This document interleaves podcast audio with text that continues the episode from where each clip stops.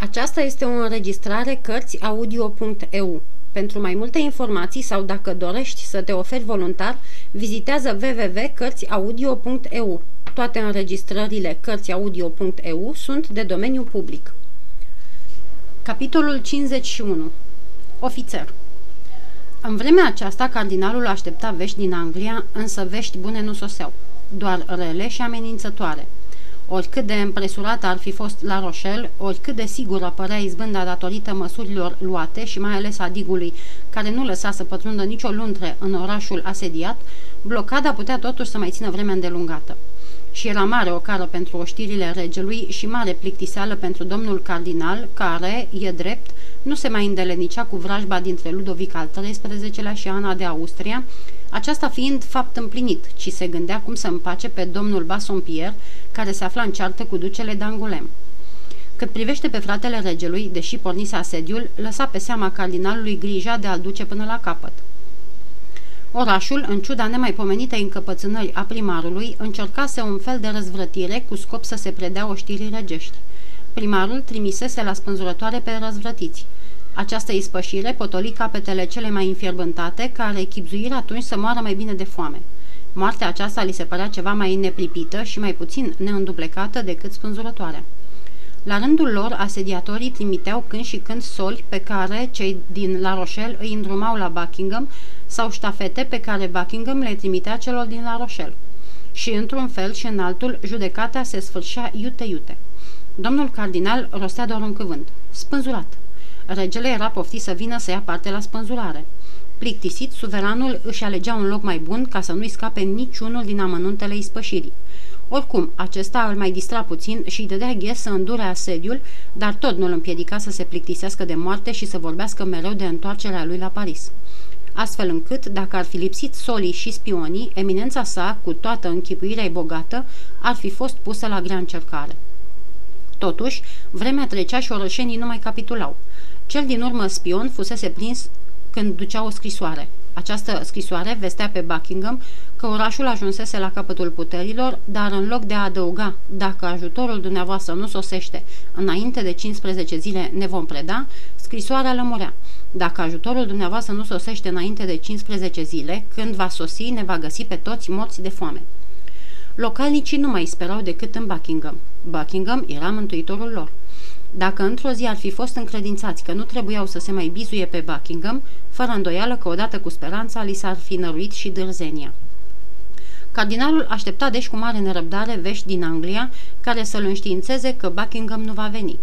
Problema cuceririi orașului pe calea armelor, dezbătută adesea în Consiliul Regelui, fusese totdeauna înlăturată. În primul rând, la Rochelle părea cu neputință de cucerit, apoi cardinalul, orice ar fi spus, știa că grozăvia sângelui vărsat într-o ciocnire în care francezii trebuiau să lupte împotriva francezilor ar fi întors politica cu 60 de ani în urmă. Și cardinalul era pe atunci ceea ce numim azi un om al progresului. În adevăr, jefuirea orașului La Rochelle și uciderea a 3 sau 4 mii de hugenoți, care ar fi găzut în lupte, semăna prea mult în 1628 cu măcelul din noaptea Sfântului Bartolomeu din anul 1572. Apoi, mai presus de toate, această ultimă măsură pe care regele, ca bun catolic, n-ar fi înlăturat-o deloc, se lovea neîndurător de argumentul generalilor asediatori. La Rochelle nu putea fi doborâtă decât prin înfometare. Cardinalul nu-și putea alunga din minte și unele temeri din cauza cumplitei sale aliate, căci și el înțelesese ciudatele proporții ale acestei femei, aci năpârcă, aci leoaică. Îl trădase oare? Murise? În tot cazul o cunoștea de ajuns pentru a-și da seama că, lucrând pentru el sau împotriva lui, prietenă sau vrăjmașă, tot n-ar fi rămas locului fără mari piedici în cale. Dar de unde veneau piedicile? Iată, iată lucrul ce nu-l putea ști. De aminteri, el avea încredere și pe bună dreptate în Milady. Ghicise în trecutul ei lucruri groaznice pe care numai mantia sa roșie le putea acoperi. Și simțea că, pentru o cauză sau alta, această femeie îi va rămâne credincioasă, putând să găsească numai în el un sprijin mai mare decât primejdia ce o amenința. Se hotărâ deci să ducă singur războiul și să nu mai aștepte niciun ajutor străin, în afară doar de cine știe ce noroc picat din cer puse deci să se înalțe mai departe frumosul dig care trebuia să o înfometeze la rășel. și în vreme ce și arunca privirea asupra nefericitului oraș, care închidea între zidurile lui atâta mizerie oarbă și atâta eroică virtute, cardinalului îi răsări în minte lozinca lui Ludovic al XI-lea, înaintașul său politic, după cum el însuși era înaintașul lui Robespierre, acea vrednică lozincă a tovarășului lui Tristan, dezbină și domnește. Pe când asedia Parisul, Henric al, al IV-lea punea să se arunce peste zidurile orașului pâine și merinde. Cardinalul porunci să se arunce fițuici prin care arăta localnicilor cât era de nedreaptă, de îngustă și de sălbatică purtarea căpetenilor lor. Aceste căpetenii aveau greu din belșug, dar nu-l împărțeau. Erau credincioși altei lozinci, căci aveau și ei lozinci să piară femeile, copiii, bătrânii, dar să rămână teferi și zdraveni bărbații care trebuiau să le apere zidurile. Până atunci, fie din devotament, fie din neputința de a lupta împotrivă, această lozincă, fără a se bucura de încuvințarea tuturor, începuse a trece de la teorie la practică. Dar răvașele se încumetară să o lovească. Ele aminteau bărbaților că femeile, copiii și bătrânii, lăsați să piară de foame, erau soțiile, fiii, părinților că ar fi mai drept să îndure cu toți aceeași năpastă, pentru ca starea lucrurilor la oaltă să fie izvorul unor hotărâri obștești. Aceste fițuici avură urmarea pe care cel ce le pusese la cale o putea spera, deoarece ele îndemnară un mare număr de localnici să pornească negocieri pe seama lor cu oștirea regească. Dar tocmai pe când cardinalul vedea rodind ticluirile sale, bucuros fiind de a le fi folosit, un locuitor din La Rochelle, care izbutise Dumnezeu știe cum să străbată liniile ostășești în pofida strajnicei supravegheri a lui Bassompierre, a lui Schomberg și a ducelui Dangulem, supravegheați la rândul lor de cardinal, un locuitor din La Rochelle, spunem, pătrunse în oraș venind din Postmut și povesti că văzuse acolo o flotă nemaipomenită, gata să ridice ancora înainte de 8 zile. Mai mult, Buckingham vestea primarului că Marea Ligă împotriva Franței va fi în sfârșit un fapt împlinit și că regatul se va vedea călcat în același timp de armatele engleze, de cele imperiale și spaniole. Această scrisoare a fost citită localnicilor în toate piețele orașului. Se lipiră copii în toate colțurile străzilor și chiar acei care începuseră negocieri cu astea majestății sale le curmară, hotărâți fiind să aștepte marele ajutor vestit cu surle și trompete. Împrejurarea aceasta neașteptată trezi în cardinal neliniștea de la început, obligându-l, fără voia lui, să-și îndrepte iarăși privirea de partea cealaltă a mării. În vremea aceasta, scutită de grijile ce frământau pe singura și adevărata ei căpetenie, oștirea regelui se pusese pe trai vesel. În tabără nu lipseau nici merindele, nici banii. Toate unitățile se întreceau în îndrăzneală și în veselie să prindă spioni și să-i spânzure, să se încumete la fapte năzdrăvane pe dig sau pe mare, să scocească trăznăi, să le făptuiască fără teamă, iată în ce chip își petreceau ostașii zilele care li se păreau prea scurte, dar care, din potrivă, păreau nesfârșit de lungi, nu numai orășenilor măcinați de foame și teamă, ci și cardinalului care impresura atât de strașnic. Uneori, când cardinalul, mereu călare ca cel din urmă jandarm al oștirii, își plimba privirea gânditoare asupra lucrătorilor atât de încete față de ceea ce ar fi dorit, lucrări ridicate din porunca lui de ingineri aduși din toate colțurile Franței, dacă întâlnea întâmplător vreun muschetar din compania domnului de Treville, atunci se apropia de el, îl cerceta într-un anume fel și, nerecunoscând pe niciunul din cei patru tovarăși ai noștri, își îndrepta iurea privirea atât de adâncă și gândirea atât de cuprinzătoare. Într-o zi, pe când rost de o plictiseală de moarte, fără nădejde în negocierile cu orașul, fără știri din Anglia, cardinalul ieșise, întăvărășit numai de Caiusac și de Laudinier, cu scopul doar de a ieși la aer și mergea de-a lungul țărmului, îmbinându-și nemărginirea visurilor cu nemărginirea oceanului, ajunse cu calul la pas pe o colină. Din vârful colinei zări în spatele unui gard de mărăcini șapte oameni tolăniți pe nisip și înconjurați de sticle goale, în bătaia unui soare atât de plăpând în acele zile ale anului. Patru dintre acești oameni erau muschetarii noștri, care tocmai se pregăteau să asculte citirea unei scrisori primite de unul din ei. Scrisoarea era atât de atrăgătoare încât lăsaseră baltă cărțe de joc și zarurile pe o tobă. Ceilalți trei se îndeleniceau cu destupatul unei uriașe damigene cu vin de coliur, erau valeții acestor domni. După cum am mai spus, cardinalul era în toane rele și când se afla în astfel de toane, nimic nu-i sporea ursuzenia ca veselia altora. De altfel, își vârâse de asurda în cap că amărăciunile lui stârneau veselia celorlalți. Făcând semn lui la Udinier și lui Caiusac să se oprească, descălecă și se apropie de cheflii ce îi dădeau de bănuit, cu speranța că nisipul care îi înnăbușea pașii și mărăcinii care îl ascundeau vederii îl vor ajuta să prindă crâmpeie din convorbirea ce îi se părea atât de ademenitoare. La numai 10 pași de gard, recunoscu la gasconă și, cum știa că cei cu pricina erau muschetari, cardinalul nu se îndoi că ceilalți trei trebuia să fie așa zisii nedespărțiți, adică Atos, Portos și Aramis. E deprisos să mai spunem că descoperirea îi sporise dorința de a le asculta vorba. În ochi îi jucă o sclipire stranie și se apropie de mărăcini, tiptil ca o pisică – dar abia putuse prinde câteva silabe vagi și încălcite, când un strigăt răsunător și scurt îl făcu să tresară, trezind totodată luarea mintea muschetarilor. Ofițer!" strigă Grimo. Nu cumva vorbești, caragiosule!" mormăi Atos, ridicându-se într-un cot și pilonindu-și valetul cu priviri fulgerătoare. Grimo tăcu chitic, mulțumindu-se să întindă arătătorul spre gard, dând astfel în vileag pe cardinal cu escorta lui cu tot. Dintr-o săritură, cei patru muschetari au fost în picioare, salutând respectuos. Cardinalului îi sări țandra. Pare-se, domnii muschetari nu stau decât cu strajă împrejur. Vine oare englezul pe uscat sau poate că muschetarii se socotesc a fi ofițeri superiori? Monseniore, răspunse Atos, căci în mijlocul spaimei celorlalți numai el își păstrase liniștea și acel sânge rece de mare senior ce nu-l părăseau niciodată, Monseniore, muschetarii, când nu sunt de serviciu sau după ce și-au sfârșit slujba, beau și joacă zaruri, iar pentru valeții lor ei sunt ofițeri superiori. Valeți, mormăi cardinalul. Valeți care au poruncă să-și înștiințeze stăpânii atunci când trece cineva. Ăștia nu sunt valeți, sunt străjeri.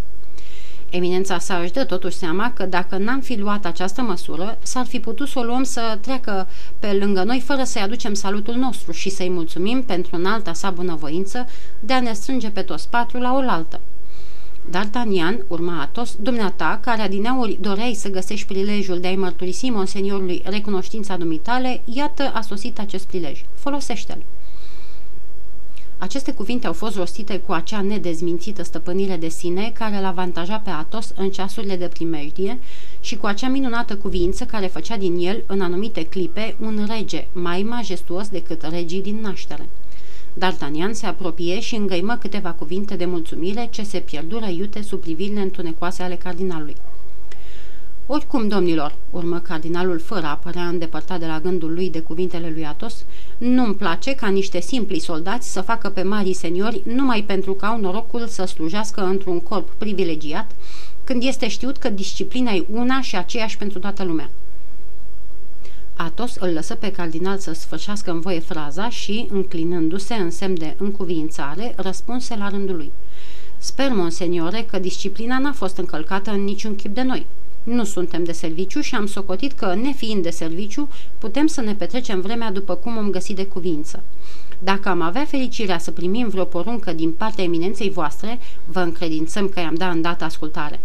După cum își poate da seama eminența voastră, urma Atos, încruntând din sprâncene, căci acest fel de convorbire începea să-l scoată din sărite, ne-am luat și armele ca să fim gata la cel din tâi semnal și arătă cardinalului cu mâna cele patru flinte în piramidă, lângă toba pe care se aflau cărțile de joc și zarurile.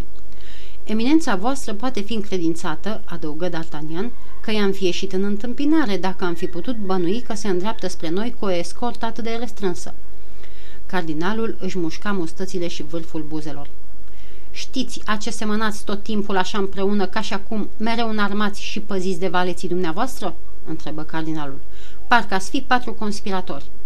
O, că despre aceasta, monseniore, răspunse Atos, e adevărat că uneltim. După cum și-a putut da seamene eminența voastră și acum câteva zile, noi uneltim, dar numai împotriva celor din La Rochelle.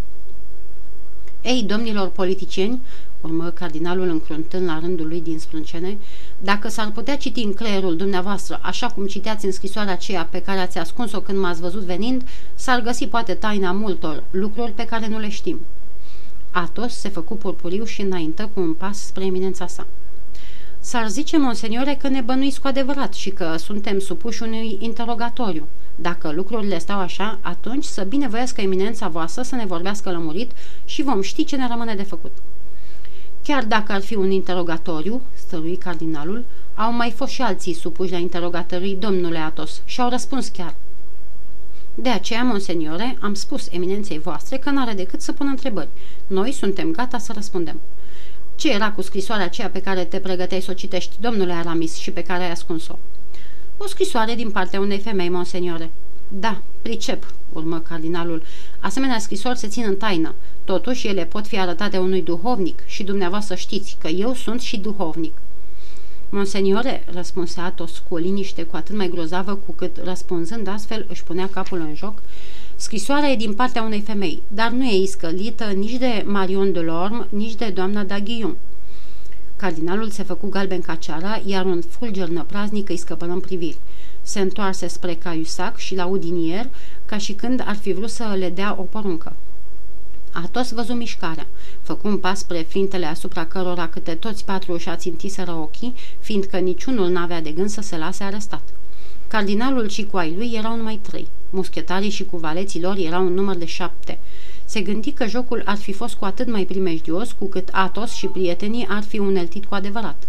Și, printr-una din acele întorsături neașteptate pe care le avea întotdeauna la îndemână, întreaga sa mânie se topi într-un zâmbet. Haide, haide, făcu el, sunteți toți tineri inimoși, mândri la lumina soarelui, credincioși la întuneric. Nu-i niciun rău să veghezi asupra ta când veghezi atât de bine asupra altora. Domnilor, n-am uitat când, ducându-mă într-o noapte spre porumbarul roșu, mi-ați slujit de escortă. Dacă ar fi vreo primejdie pe drumul pe care îl iau acum, v-aș ruga să mă însoțiți.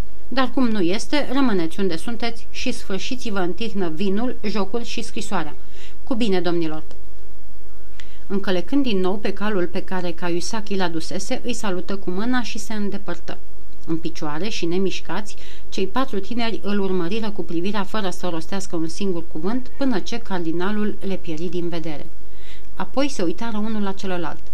Erau cu toți încremeniți, căci, în ciuda acelui prietenesc rămas bun, eminența sa plecase clocotind de mânie.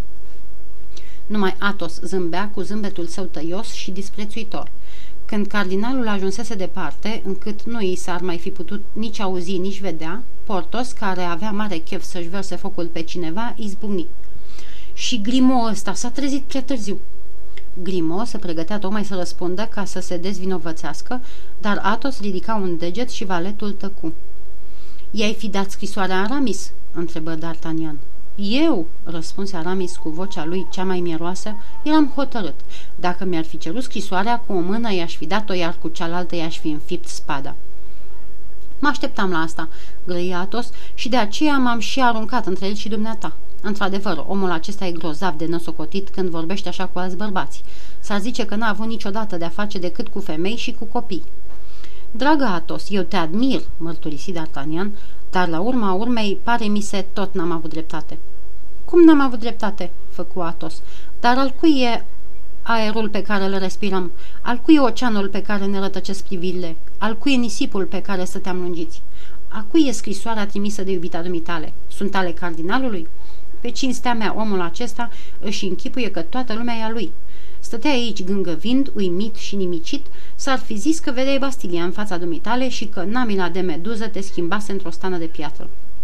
A fi îndrăgostit înseamnă oare a uneltii? Ești îndrăgostit de o femeie pe care cardinalul a pus-o închidă. Vrei să o scapi din mâinile cardinalului. Este o partidă pe care o joci cu eminența sa. Scrisoarea aceasta e jocul dumitale. Pentru ce ți-ai descoperit potrivnicului jocul? Asta nu se face. N-are decât să-l ghicească el foarte frumos, că și noi îl ghicim pe al lui. La urma urmelor, recunoscut D'Artagnan, e plin de înțelepciune ce spui dumneata Atos. Atunci să nu mai pomenim ce s-a petrecut, iar Aramis să citească mai departe scrisoarea verișoarei lui, de acolo de unde a întrerupt domnul cardinal. Aramis scoase scrisoarea din buzunar, iar cei trei prieteni se apropiară de el și împreună cu cei trei lachei se strânseră din nou în jurul damigenei. N-ai citit decât doar un rând sau două, aminti D'Artagnan, așa că ia-o de la început. Bucuros, răspunse Aramis. Scumpul meu văr, cred că mă voi hotărâ să plec la Betiune, unde sora mea a trimis pe tânăra noastră servitoare în mănăstirea Carmelitelor. Sărmana fată s-a supus. Știe că nu mai poate trăi în altă parte fără ca mântuirea sufletului să nu-i fie primejduită. Totuși, dacă treburile familiei noastre se rânduiesc așa cum dorim noi, cred că ea ar înfrunta și blestemul iadului, numai să se poată întoarce lângă cei de care e dor, cu atât mai mult cu cât știe că cineva e mereu cu gândul la ea. Până atunci, nu e prea nefericită. Tot ce dorește e o scrisoare din partea mirelui ei. Știu bine că merindele de felul acesta trec ca nevoie printre zăbrele, dar, la urma urmelor, dragă verișorule, după cum ți-am și dovedit-o, nu sunt prea neîndemânatică și voi lua asupra mea această sarcină. Sora mea îți mulțumește pentru buna și trainica dumitale aducere aminte. O clipă a fost foarte îngrijorată, dar, în sfârșit, acum e puțin mai liniștită, căci a izbutit să-și trimită acolo solul ca să nu se întâmple nimic neprevăzut. La revedere, scumpul meu văr, trimite nevești cât mai des cu putință, adică de câte ori vei crede că o poți face fără teamă. Te îmbrățișez, Marie Michon. Vai, Aramis, cât îți sunt de îndatorat, strigă D'Artagnan. Draga de Constans, am în sfârșit vești despre ea. Trăiește, e la loc sigur într-o mănăstire, e la Betiune. Dar unde vine Betiune Atos? La câteva leghe de frontiera Artoa cu Flandra. Odată asediul ridicat, o să putem da o raită până acolo.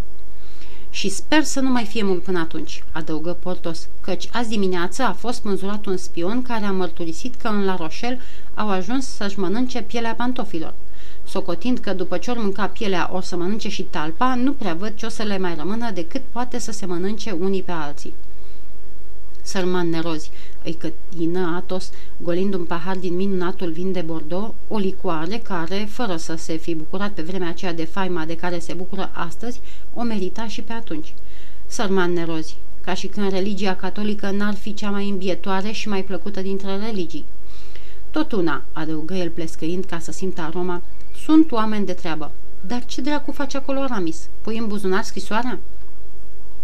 Da, spuse D'Artagnan, Atos are dreptate. Ar trebui să o ardem. Dar chiar arsă, cine știe dacă domnul cardinal n-are meșteșugul lui în a iscodi cenușa. Vezi bine că l-are, în cuvință Atos. Și atunci ce vreți să faceți cu scrisoarea? întrebă Portos.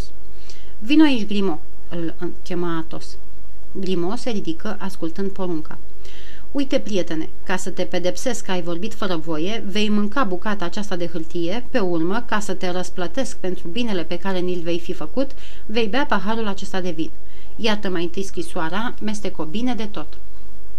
Grimo zâmbi și cu ochii pironiți asupra paharului pe care Atos îl umpluse cu vârf, măcină hârtia și o înghiți.